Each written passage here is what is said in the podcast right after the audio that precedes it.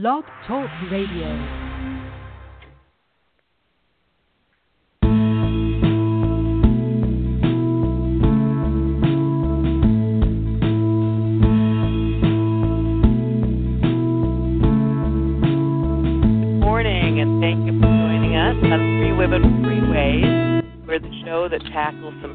Difficult topics sometimes. And today we have, I think, a, a difficult topic, a hopeful topic, and um, a, a very apropos topic.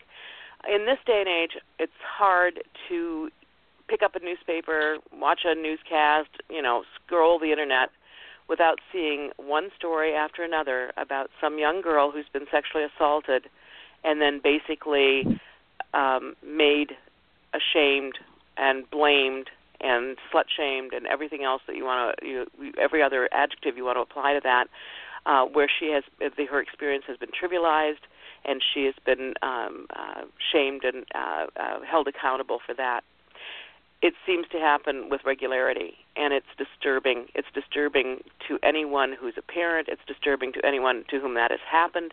It's disturbing as a member of our culture that this can still happen in 2016 um, i'm older than dirt and when i was a girl it happened routinely.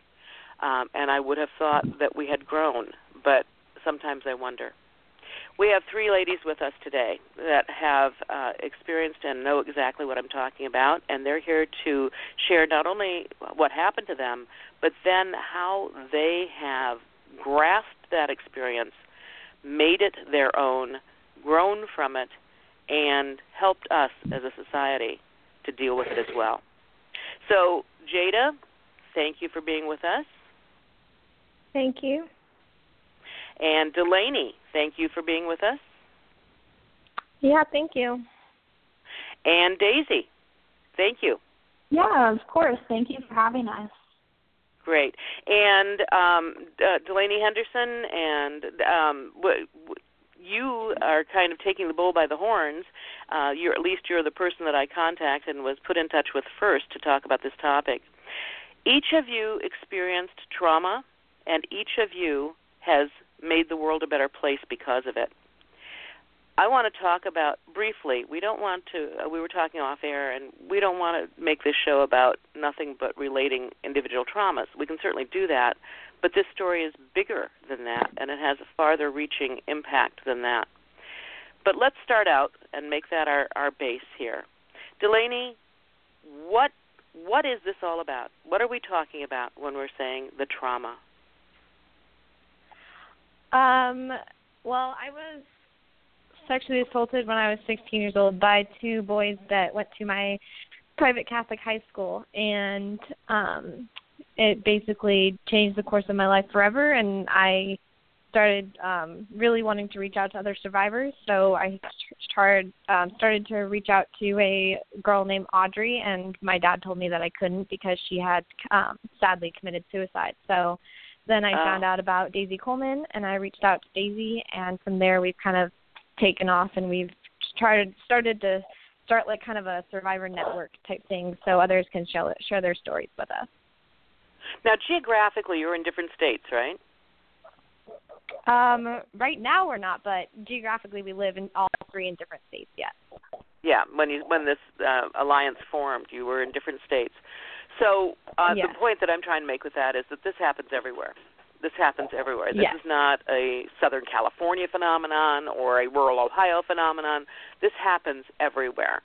And I think probably one of the most notorious um, situations happened in Ohio a couple years ago, where a football squad assaulted a girl and took video, and the video went viral, and uh, they were charged and um, with rape and assault, and the entire community. They were big big men on campus in their little local high school and the entire community rallied around these football players and did everything they could to discredit the girls the girl who had been assaulted.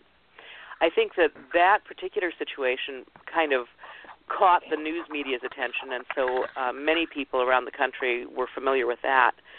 But I think what a lot of people don't understand is that was just one story, just one place But the same scenario is playing out all over the country. Would you agree with that? Yes. Yeah. Um, Definitely. So, it, yeah, and I think that um, sometimes we uh, tend to see something in the news, we think it's unique, that it doesn't happen everywhere else, and that that's the only thing that that you know the only place where something is wrong is in this little community in Ohio. But as you three girls pointed out, it's wrong all over the place. So, Jada, do you want to just briefly tell us how you met Delaney? Oh yeah, um, I met Delaney and Ella and Daisy in Washington D.C., where we all first met up and shared our stories in person, which we all knew really nothing about. Okay, all right. And um, so, Delaney, who took the bull by the horns here? Who was the one who reached out? You said you reached out or tried to reach out to Audrie, um, and um, the, you know who who took who who decided it was a good idea to reach out to other girls who were in the same situation? Um, I mean, we kind of all did together. I, I mean, I was. It just ha- so happened that I, it, like, I was the first one out of the four of us to um, be sexually assaulted. So, I mean, I went through it first, and then after that, I thought that I was the only one, and I started realizing that I wasn't. So, that's kind of how it trickled down, and I reached out to um, Daisy Coleman, and then after that, you know, we found Jada, and, and I had known Ella already, and we kind of all together made it a collective to just kind of start reaching out to others and um, change this culture. So, okay, yeah. Okay, so any sexual assault is traumatic. A sexual assault where no one believes you or you're discredited has to be worse. I don't know that, and, and I'm very grateful that I don't know that personally. But it, just makes sense that if if you are not believed or if you are blamed for what happened to you, it has to be worse. Am I right, Daisy? What do you think? Uh, yeah, I definitely think that the um, traumatic events, you know, they already have you kind of ripped clean of who you already were, and you're already going through all this trauma, and then to add on top of it, all these people victim blaming you and slut shaming you for what you went through just makes it all ten times worse. Mm-hmm. Yeah yeah, it has. I, I, you know, my heart goes out to you. Let's let's talk about the film because I um, was privileged to see the film earlier this week, and I spoke with Delaney, and I said it brought me to tears. I was in tears watching that film. Just thinking about what you girls went through makes me want to cry right this minute. Um, and especially you, Daisy. I must say, especially you, because when you the film starts out, you are so uh, you're kind of like the epitome of the American girl. And then to see you go through the pain and and you know what you went through in that film um, is crushing, but it's necessary for us to see it, isn't it? Yeah, it's awful to just see someone um, who is, as he said, the the American girl, and who is, you know, the cheerleader in high school and happy and has a lot of friends, and then all of a sudden goes to um, not knowing any of that at all because all of that has been stripped away from them. What did your How did your families react? Were your families always supportive, or did your families um, um, doubt or did they buy into any of the the shaming that was going on for you guys how because it, it, it's hard for a family it's hard you know um uh because you're dealing with your own part of this as well so delaney and your family did you always have a 100% support from your family or were there tough times there um i mean my family didn't find out right away so um it was kind of hard for them when they did find out because it wasn't me that told them um but I mean, yeah, they've always been kind of supportive, but it, you know, this doesn't just happen to the victim of the crime. This happens to the victims' families as well, and I think that that's something that, you know, you get a little bit about, you know, a little bit of history about in the movie, but really, like, it doesn't hit as hard as, you know, what my family went through and what, you know, Jada's family went through and Daisy's too. So, it's definitely important to recognize that, you know, my family completely fell apart from this. They you know, went to hell and back and they're still struggling. My parents almost got divorced. I mean, financially it crushed us. Like it's definitely been hard, but you know, for the longest time they've always supported me with anything, so this was no different.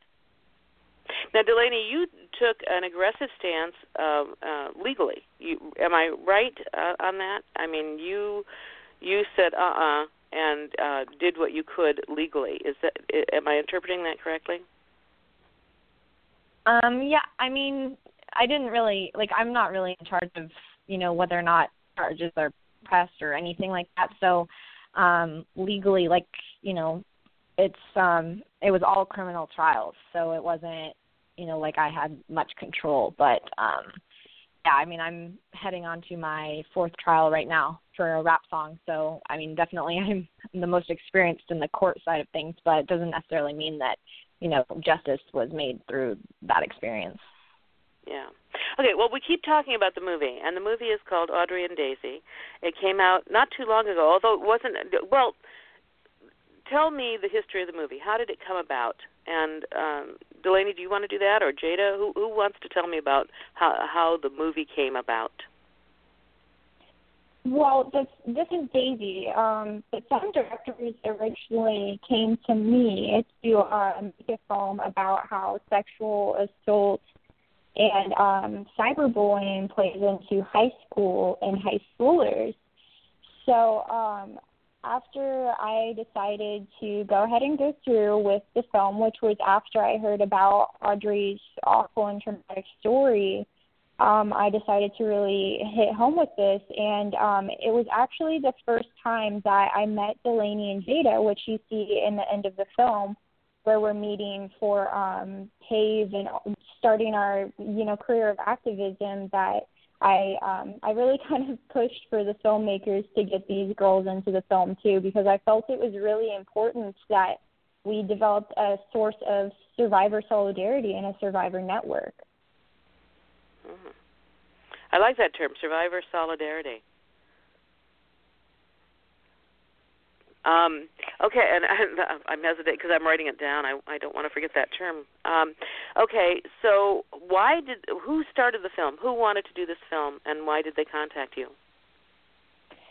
Uh, it was John and Bonnie Cohen. They're from uh, the San Francisco, California area, and the reason they chose to do this film was not only because they are both a um, married couple and have children and are experiencing, um, you know, their own ways of learning about social media and how it can affect high schoolers and so on and so forth. But um, they're also kind of in partnership with this group called Futures Without Violence, um, who work specifically against sexual violence against women in our nation. So after hearing, you know, about Audrie's story, which is kind of in their backyard, they started looking at teenage girls who are speaking out publicly about their own perpetrators and their own stories. And there's, as you know, very few of us who choose to speak out non anonymously about our stories. And I just so happened to be one of the only ones that they could come in contact with. So we basically went from there.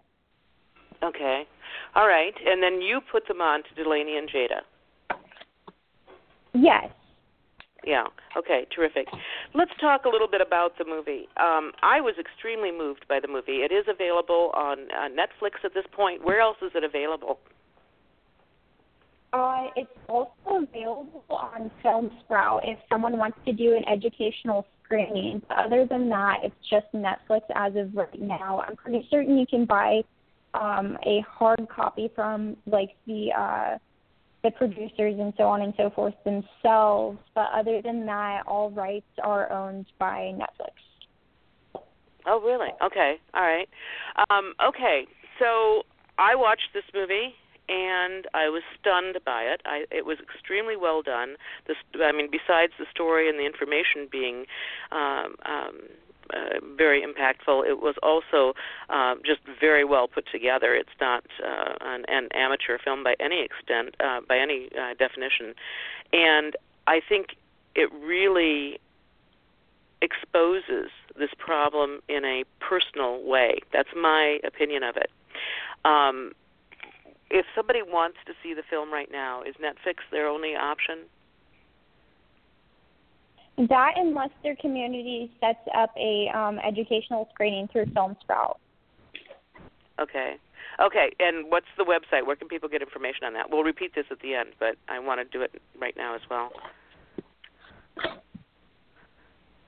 Uh, Delaney? I'm not certain on the exact website for Film Sprout, so Okay, well we'll get that.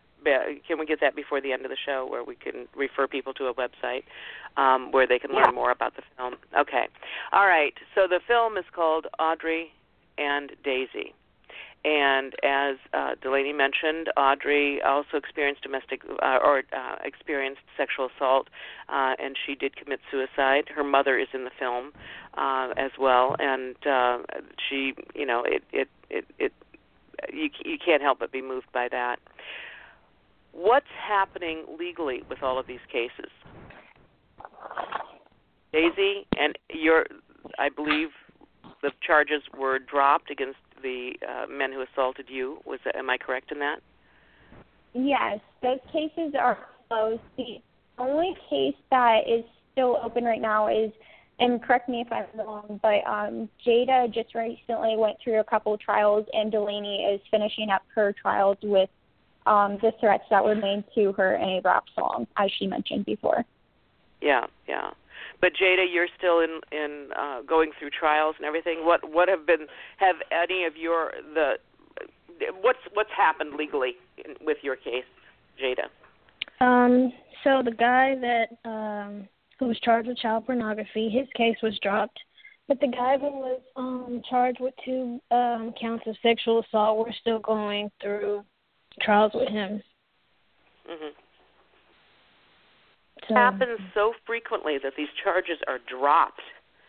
Um, I, it, it's hard for us to understand that. I think when we've not been involved in this, um, but it, it's it's tough um, to see charges dropped.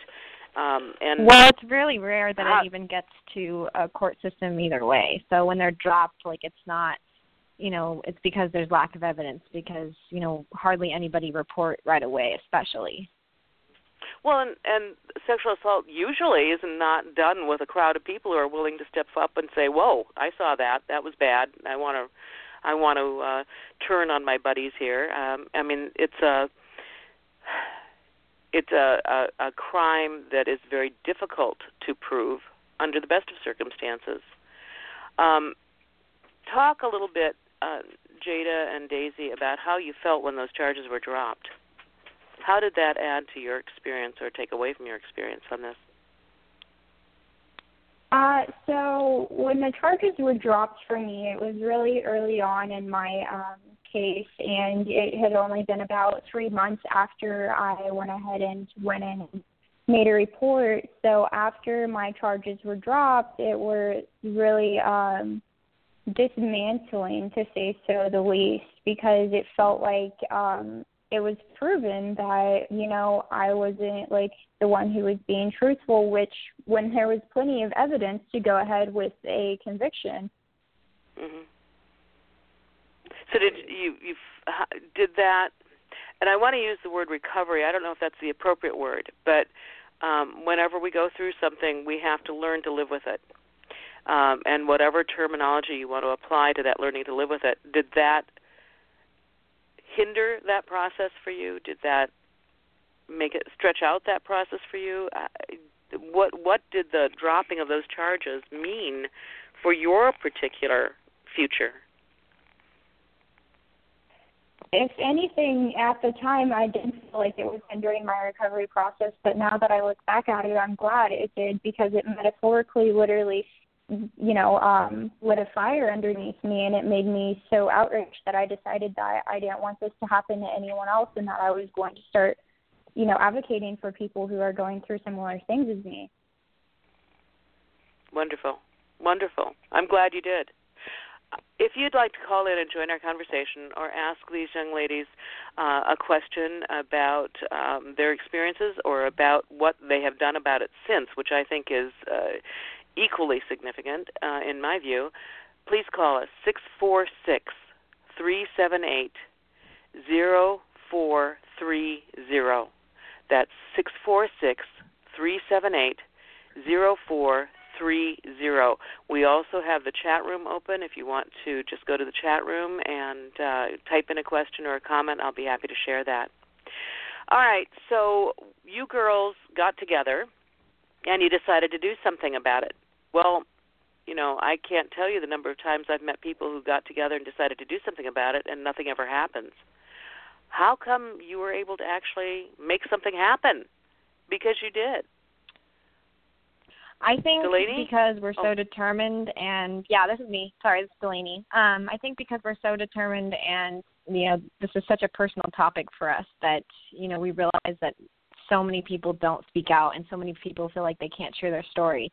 And we wanted to give those people a sense of justice. So in order to do that, you know, we got to we had to go full force with this. There was no, you know, well, we can kind of do it sometimes and then, you know, speak to schools sometimes. Like, no, like we've made a collective decision that this is what we want to do because we want to help other people. So there was no, like, you know, even discussion about it because we're so passionate and this is such a personal topic for us. So I think that, you know, there was never a time where, you know, we really thought that this was going to be something that was just going to kind of disappear. Like we decided that this is what we want and we want to make up until that happens.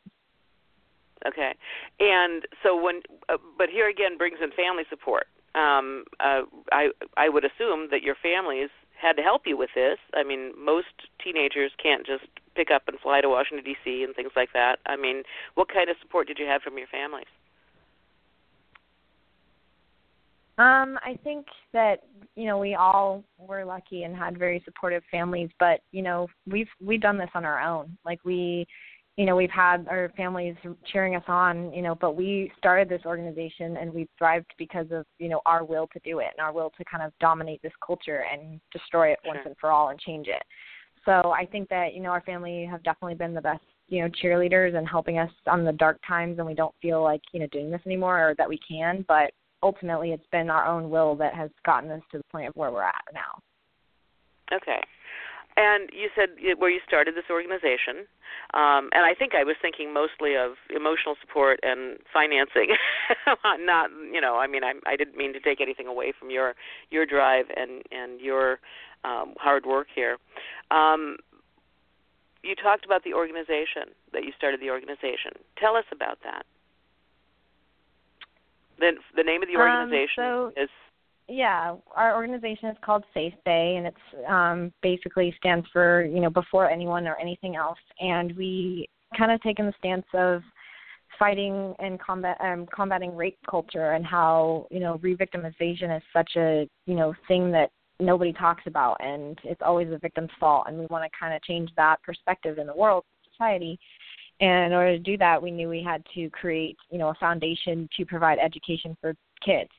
Um we uh we kind of go to schools and like speak with students about you know their rights under title ix and um how you know your school is responsible to protect you and how you know you have every right to stand up and say something if you know you see something happening. And you know that you know if if you see you know bullying happen on campus you have every right to say something and your school is obligated to protect you. And especially if there's bullying policies like your school needs to enforce those. So that's something we're very passionate about is you know providing education to students about how to kind of abolish bullying and you know in any circumstance whether it's revolving sexual assault or not um, but especially revolving, you know, after incidences where, you know, a high school party and, you know, a girl is sexually assaulted and, you know, there's too many times where, you know, it's a small town or a small community and people grow up in these towns and they don't want to believe that this man or this guy, you know, sexually assaulted a girl and, you know, they don't want to believe that. They'd rather easily believe that this girl's lying. So we want to change that, kind of change that perspective to,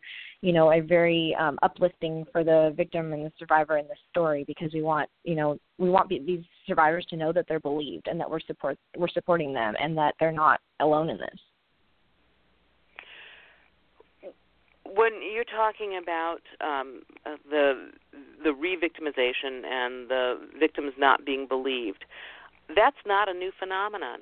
That's been, uh, you know, probably since Adam and Eve were, you know, um, were the first folks or whatever, if you believe that one. But it seems to me that it's been forever that in sexual assault, it's the victim who is on trial. It's the victim who has to prove she's right. It's the victim, victim, victim. I would have thought that had changed, but it doesn't sound to me, based on your experiences and based on the film, that it has changed. What strategies are you guys using to try and get that to change?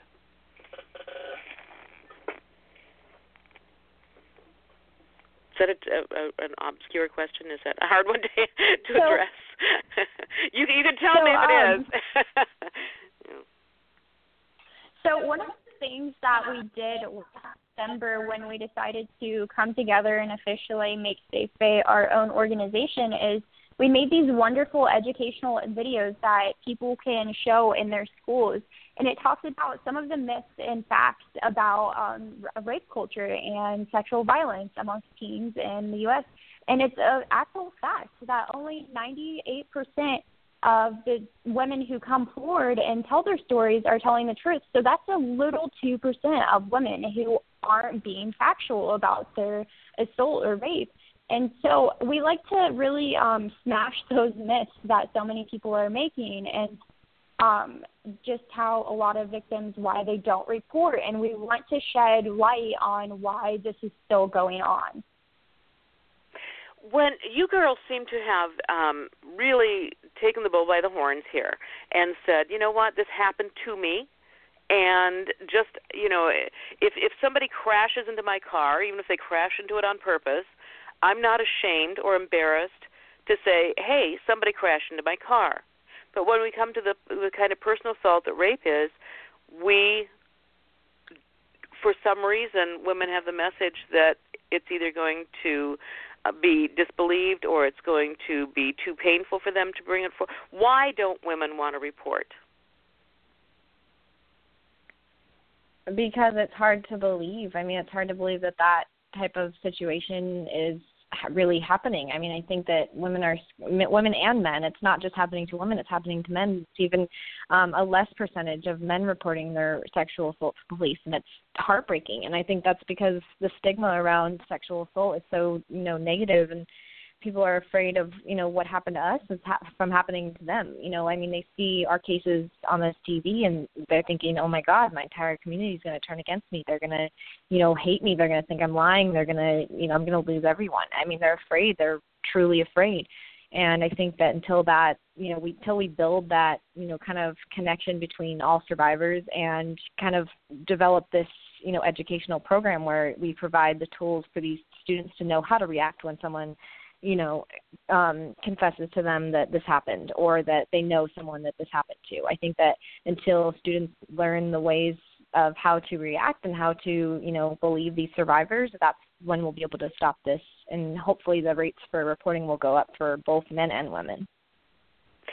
The um, we talk about being believed, but um, there's a difference between being believed and being able to prosecute somebody, as you girls have have discovered. Um, I think that just speaking as an ordinary person, we tend to believe, well, if, if somebody does something wrong and they go to court and they're found guilty, then they did it wrong. But if they didn't go to, if they weren't found guilty, I think we automatically assume then that means they didn't do it. But that's not necessarily true. Would you agree with that? Yeah, I mean, our courts. Yeah, I agree with that. I mean, in my case, you know, one of the charges against my perpetrator was rape of an intoxicated person uh, for the other girl that was a victim of him. And you know, um, it the jury there was only one person who wasn't sure if that was true, so she put not guilty. But she even told uh, the prosecutor afterwards, you know, the only reason I put that is because when I was four, or 15, I had an 18 year old boyfriend, so I'm not sure about like the situation as much and whatever.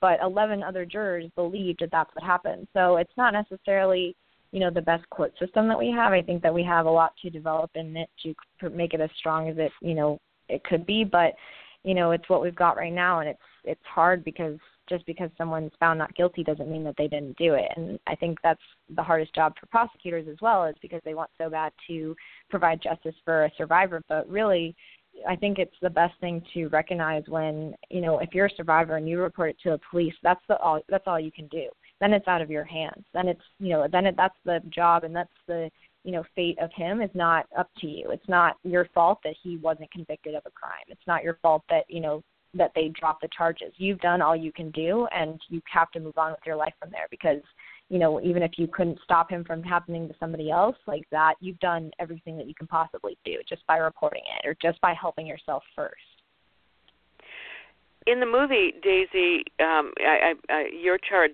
the charges were dropped against um, your uh, attackers.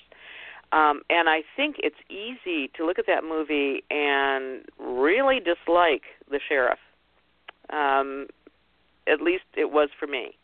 But I also know a little bit about. I, I used to work in a court system uh, long ago, and I realized that you know just because it's easy to dislike him doesn't necessarily mean he was wrong in what he was saying. What was your feeling uh, about? I mean, did you just hate this guy, or what? What, what was your feeling? How how how did you adjust to that? I'm sorry, what did you just say? I feel like I'm asking questions that are not uh, necessarily pretty good ones right now. Um, when we see the sheriff, could you just film, rephrase it? I think she was just confused by your question. That's all. Oh, okay. Um, it's easy to dislike that sheriff. It's easy to say, well, you know, he, that he's uh, you know you don't like his attitude and he's kind of blowing it off but at the same um at the same time knowing the court system then what is required um i i think that it's I, it, it's a little bit more understandable, you know. But my gut reaction to that guy was, you know, that he was a jerk. That was my gut reaction. Did you have personal feelings like that when the charges were dropped? My personal feelings towards the sheriff I'll keep to myself because I think both of his daughters are very lovely women and I hope nothing like this ever happens to them. But um to say that a lot of the things that he was saying weren't incorrect is a little um off the wall there. Okay. Yeah, I mean like I, I meant from a legal standpoint. I, I meant the, from yeah, you know, a that's legal what proof I'm, standpoint. That's that's what I'm referring to. A legal standpoint, there was very, very overwhelming evidence in Daisy's case. So okay. um, I can say my opinion. I don't agree with his, you know, decision on this matter and the stance that he took. I think he definitely didn't have the knowledge provided to him. If that's, you know, his stance and what his beliefs are, I think that he needs to really educate himself.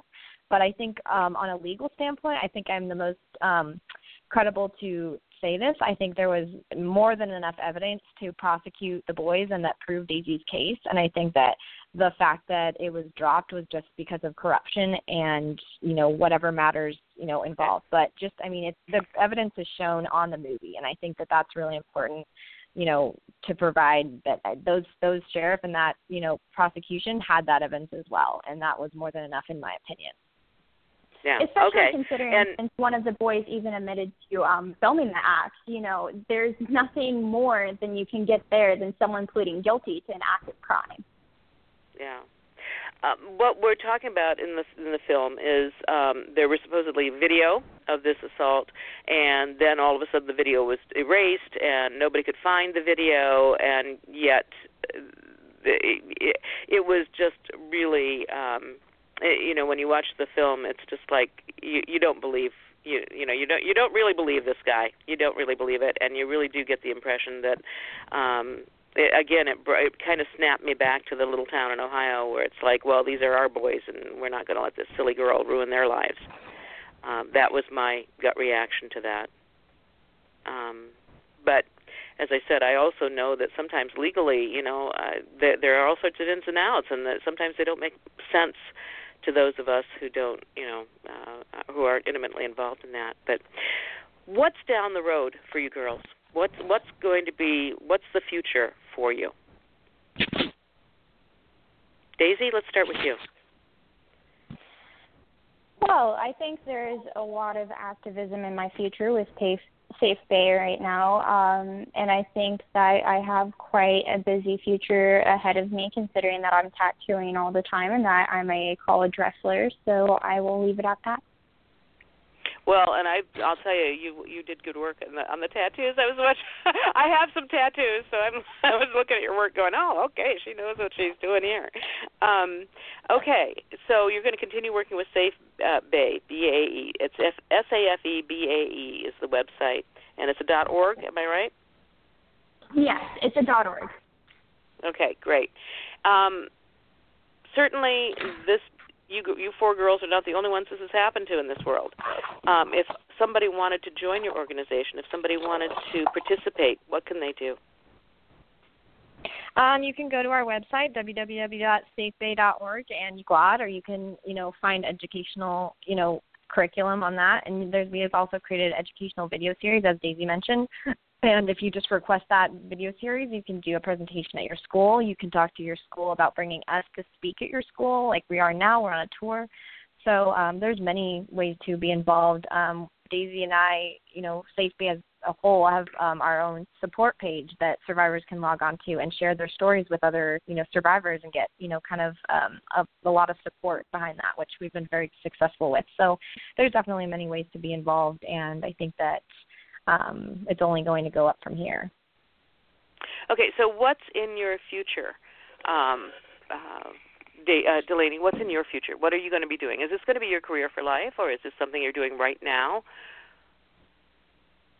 Um, the, yeah, this is definitely um, what I'm going to be focusing on right now. I mean, I this is something I'm very passionate about. I mean, especially given my current situation. So I think that um, there's so many, you know, opportunities to change the rape culture right now since it's so widely talked about. I mean, even in our pre- presidential campaign, it's being talked about. So it's it's right now, and it's right now to change the culture and just change the stigma. So I think that's really important that you know we both we all four you know hit this head on right now. I mean, we're not in it for any other reason than changing the culture. There's no benefit in it for us. But if we have to share our stories a thousand times, then that's what we have to do in order to change this you know society. Does sharing your story make you stronger? or does it chip away at you every single time? Um, it definitely takes a toll. It it doesn't get easier sharing our story. I think you know even I I mean I could be wrong, but I think Jada agrees. It's not. There's no. um there wasn't ever like a hill that I climbed and came over the top and I was like, okay, it's so much easier to talk about my story now. Like it's not. It's definitely you know, it doesn't get easier. I still get choked up at certain moments when I tell my story, but um again in the end it's worth it if i see one girl coming up to me you know like the other day we um talked at a college and a girl came up to me and just completely collapsed you know and was crying and saying thank you so much i i feel like i have a voice now and that to me like even if that was the only girl that i like provided that voice to in this whole experience that to me is worth it so if i talk to a million people and share it a million times and i change one person's perspective that's going to be worth it for me Mm-hmm. We talk about the word empowering so much it's overused, but the sense that I get from you ladies is that um, this experience is empowering you to um, make this rather than something that somebody did to you, making it into something that happened to you. Does does that make sense? Um, kind of. I think that it's very important to um know that that I like I, I if you're trying to say that like you know this isn't who you are and this isn't who's going to this person that you are now is not going to be the person you're going to be the rest of your life if you're in a dark place i think that it definitely took um me a long time to kind of figure out who i was because for all of us this happened at a moment in our life where it was the time that we were discovering ourselves, the time that we were finding our true identity and who we wanted to be. So we kind of lost that opportunity to experiment and try to figure out what we wanted in our life. So I think that, you know, after you know we kind of went through our trials and went through our dark times and came up on the other side that we've kind of realized that we need to find that identity again. So you know we have no idea what the future holds for us but we know that we want to help people because we know what it's like to be on the bottom of things. And i think that it's important to remember to you know others and to us especially like to spread the knowledge of that this is only something that happened to you. This is just a bump in your road, and you have the rest of your life to do other things and to never talk about it again if you want. But as long as you start talking about it now and you talk to a counselor or a friend, that's crucial because bearing it down deep inside, I, for one, can tell you that that is not the way to go. So I think that that's very important to know. And I would assume you agree with that, Daisy? Um, I think Daisy actually is having a little trouble with her phone right now. I'm not oh, sure oh, okay. what so, is wrong um, with it. Oh dear. Jada's on now. Okay, well, um, Jada, would you agree with what Delaney just said about uh, to, you know burying it is not the way to, to go? That that's not going to be helpful to you. Yeah, definitely.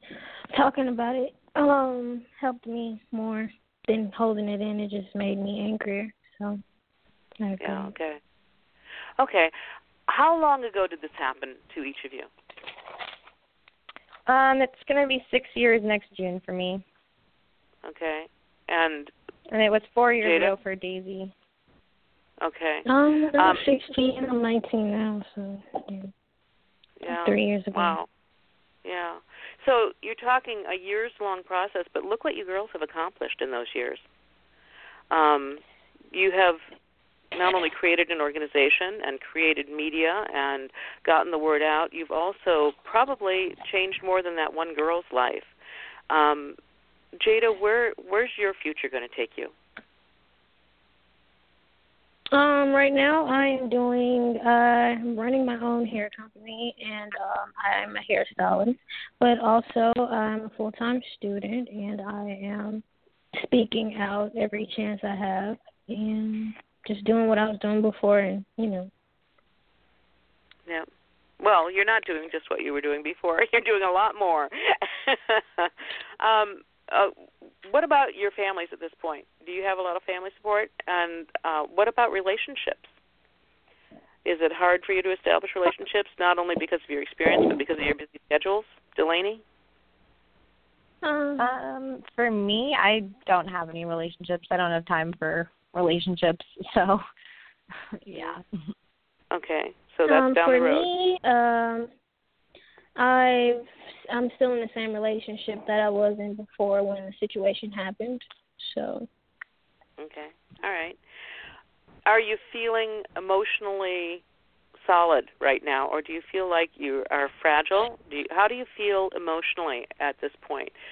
I don't know about you girls, but sometimes when something happens to me and I kind of kick into action, sometimes it helps, but sometimes it just covers up what I'm re- re- really feeling.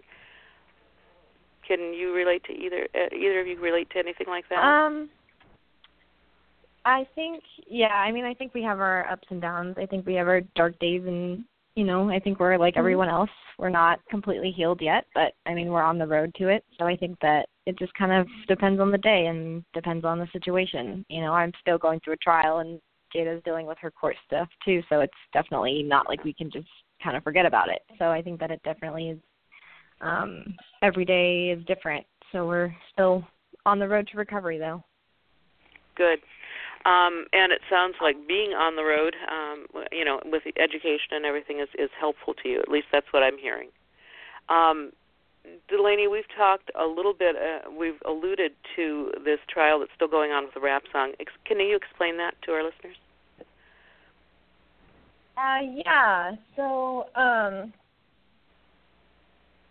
basically what it is sorry I was having a little trouble with my phone. But basically what it was was about three years ago there was a rap song written about me um and the other victim in our in my case that was guys and they um their best friend wrote a rap song and published it online and it was downloaded and on to 22,000 times on the internet.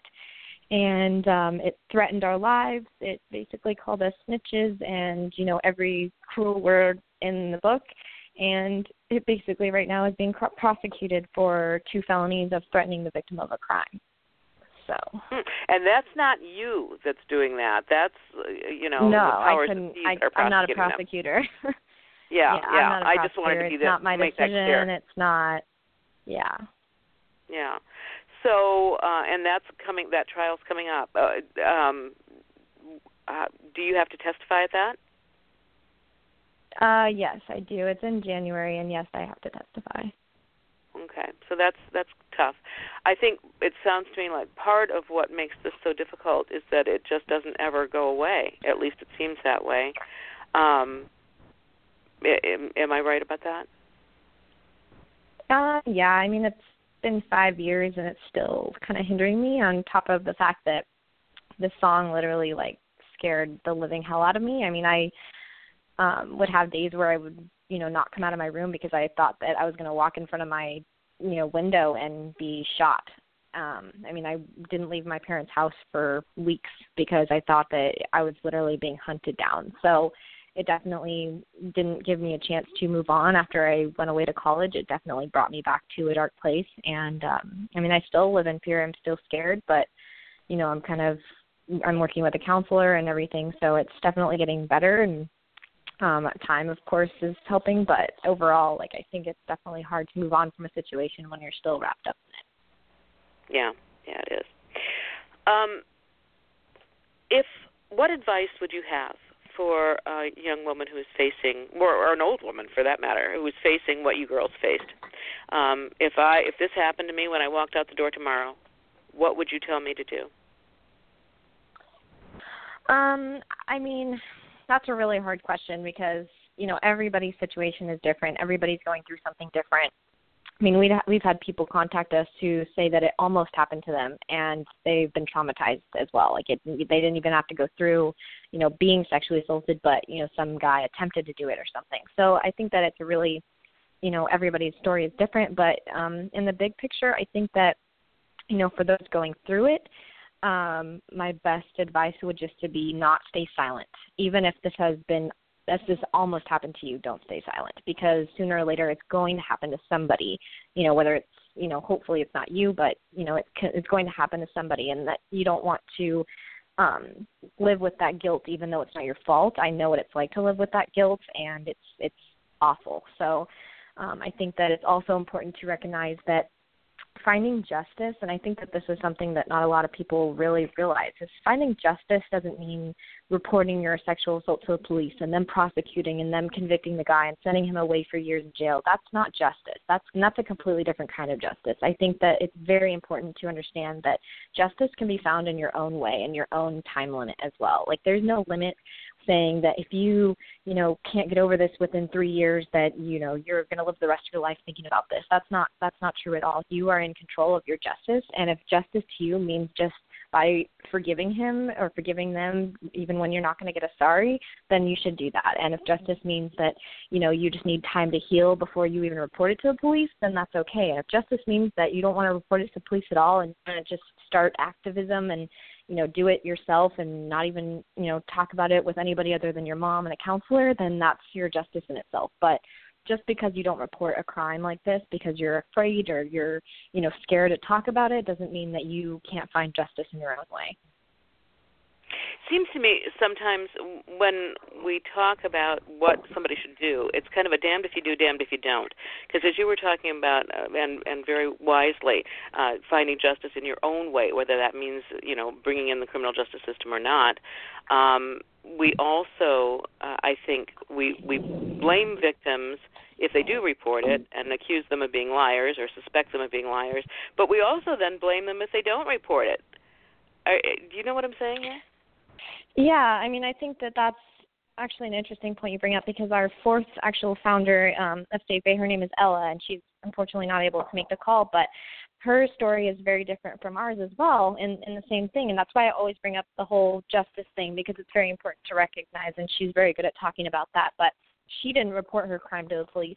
She actually didn't tell anybody for two years that it had happened to her, and she was beaten unconscious and, you know, sexually assaulted. So it's very you know important to know that like you know it's it's it, what I was saying before justice is found in your own way. And you know the fact that you know y- reporting it is looked at you know if you don't report the crime then it didn't really happen to you. I think that's i mean i can't really say this on the radio but i think that's bullshit. And i think that that's you know ridiculous because just because you don't you know report a crime to the police doesn't mean that it didn't happen to you. And doesn't mean that the perpetrator who did that to you is innocent and you know it, just because there's no court system that can you know really even if he's found innocent like what we were talking before if he, even if he's found excuse me not guilty that doesn't mean he's innocent so i think that's very important to know for anybody out there yeah I would think that, and and this is something that I'm hearing that you have done for yourself, which is we all need support systems. Sometimes they're just there for us, but sometimes we have to create them. And it sounds to me like yeah. what you girls have been doing, and it looks like Jada has dropped off as well. What you girls have been doing is creating a support system, not just for yourselves, but for everyone who's been in this yes. situation. Yes, and exactly that's exactly the, the what we want to do. And the reason why we want to do that is because we got lucky. We had a great support system with our family. But the thing was is that our family, you know, we just got lucky with you know our family being able to provide that for us but we've met so many survivors whose families don't believe them or so we wanted to create a family of survivors basically worldwide and create that network that i was talking about a survivor network to be able to you know connect the dots and connect these people to know that they have a support system behind them and to you know not feel like so alone if they don't have a family there to provide them that yeah, because uh, you know, I mean, it, it it hurts us if those uh, friends and family that we've always had um, don't provide that support for us. But sometimes that happens, um, and we can go on and find others that support us. I know in the film, you know, um, uh, hearing about um, um, uh, the suicide uh, of. Um, um, it, it, it it's tough, and I think part of that is because people don't realize that there are others out there who can support them even if you know their immediate support system their friends or whatever um are are not there for them that there are others. And sometimes especially when you're young that's hard to understand. It's hard to know that there will be others out there for you. Um so and and and again i'm i'm really throwing in a lot of my own opinions here um, rather than just asking you yours but that's that's what I see, and I think that that's probably what appealed to me so much about what you are doing, you girls, and your work, is that you are providing a support system for people who may or may not have it naturally and, and locally and all that kind of stuff, or or with the the people that they've had before. Things change, and um, it sounds like you're helping people understand that they can change as well and find what they need. So Safe Bay, S A F E B A E dot org. People can go there and uh, they can get more information. Yeah, definitely. I mean, we we do a lot. We do a lot with SafeBAE, and you can find more information on you know my public Facebook page, on my Instagram, um, you can find it pretty much anywhere that you search me on social media or Daisy or Jada or Ella. Um, we, you know, give out lots of tools and toolkits and activist toolkits if, you know, others want to get involved or others want to share their story. Like we're working on so many projects right now and we need all the help we can get. So um, definitely if anybody out there is listening to go to our website or go to, you know, my Facebook page and, or go to the Delaney, Daisy and Delaney support page if you want to share your story. There's so many ways that you can be involved. Okay, but safebae.org is the place to start. It's the starting point for all of that. Yeah, there's def- there well there's definitely diff- many ways to find out what we're doing or to get involved. Yes, would be safe. Okay, well, well, give out give out some of those Facebook page names and give out some of the websites that people can go to. Let's let's give people some resources here. Um, okay, well, I mean, there's there's many resources that, you know, if you have a story and you're feeling like you want to share it online and uh, need a platform, we provided this support page with um, a bunch of resources on it as well. We have inspirational, motivating quotes on it. Um, you can find information about Safe Bay and you know where we're at, what tours we're on through my Instagram, which is uh, Laney K with two Y's. And then um, there's safebae.org where you can start your own SafeBAE squad, and that you know you can basically download the educational video series um, if you request it and you can start your own um, you know kind of club at your school and high school whether it's high school middle school or college. Um, you can request to have us you know come to your college or high school and speak. We've been doing that a lot lately and uh, there's many ways to you know kind of find that resource and kind of find you know ways to be involved and become an activist yourselves um, there's our support page, which is Daisy and Delaney, you know, um, support. It's a Facebook page. Um, there's my public page where you can find out where we're going to be, what tours we're going to be on, that kind of thing, um, how to contact us, and that's just searching my name on Facebook. Okay. Yeah. Okay, and it's Delaney Henderson, right? Yes. Okay, and uh, just like it sounds. So uh, there's some resources for people. If you um, if you had one piece of advice for somebody who's going through this, what would it be? Um, for someone going through this, to not stay silent, to speak out, and for someone who's going through this or has knows somebody that's going through this to start by believing. That's the the phrase I always live by is just to start by believing them because that's the first step to helping someone through this. Yeah.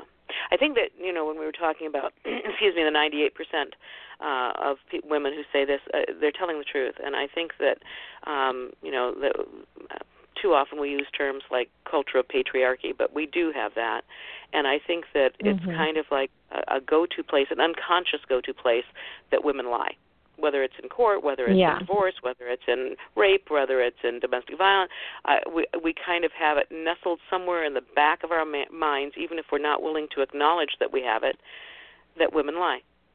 And the Mhm. fact and is, some women lie. I mean, statistics show that that's not true. Yeah. Right, and the statistics also show that yes, some women lie and some men lie, and it's usually just about the same tiny percentage of, of the population. Yeah. Um, but in fact, um, that you know, as you're, the point you're making, that you know, believe them, whether it's rape, whether it's assault, whether it's domestic violence. If somebody comes to you and and says this to you, believe them until you know uh, if for some reason it's proven to you that that's not the case. But chances are extremely great that they are telling the truth. And so start out by believing and uh, not all of us have all the resources, not all of us have all the information, not all of us have the ability to be as supportive as we could be, but there are organizations out there and people out there like SafeBAE and Delaney Henderson and Jada and Daisy who are working to help people. And so if we can't provide immediate support, we can at least believe them and then help them find the support system that they need. Absolutely. Delaney, I've asked a few questions here, and um, I, I see that Jada and, and Daisy have dropped off, and I, we did have some uh, phone issues, so I really appreciate their being with us. Final words. Do you have final words about what maybe we should have talked about that we didn't, or um, advice? No, I think you that- really asked all the right questions. I mean, I gave my advice to the survivors and to you know people who might know survivors. I think that you know just we are the generation, you know, my generation, and you know the generations in existence right now are the ones that are going to change the future. And I think that that's really important to know that it starts with us. It's not just going to happen on its own. So we need to start by changing the culture and changing society's views on rape culture itself. So I think that's very important to know. And you mentioned something a little earlier that's interesting that I've noticed as well. This presidential campaign, and God knows we can say whatever we want about this presidential campaign, but the fact that there is a conversation about sexual assault, allegations of sexual assault, potential sexual assault, the fact that there is a conversation in this presidential Yeah. campaign, I think, is very, very different from all of the other years that I've seen presidential campaigns. Um, Oh and yeah, so it's making history. It is. It is. And uh, wonderful gentleman, uh, editor of Voice Male magazine uh, out of Massachusetts, wrote an article. Uh, he sent me the link for it, and uh, he said that you can say what you want about Donald Trump, but at least he started the conversation, and he's getting men talking about what is appropriate behavior, what is sexual assault, what is exactly. inappropriate.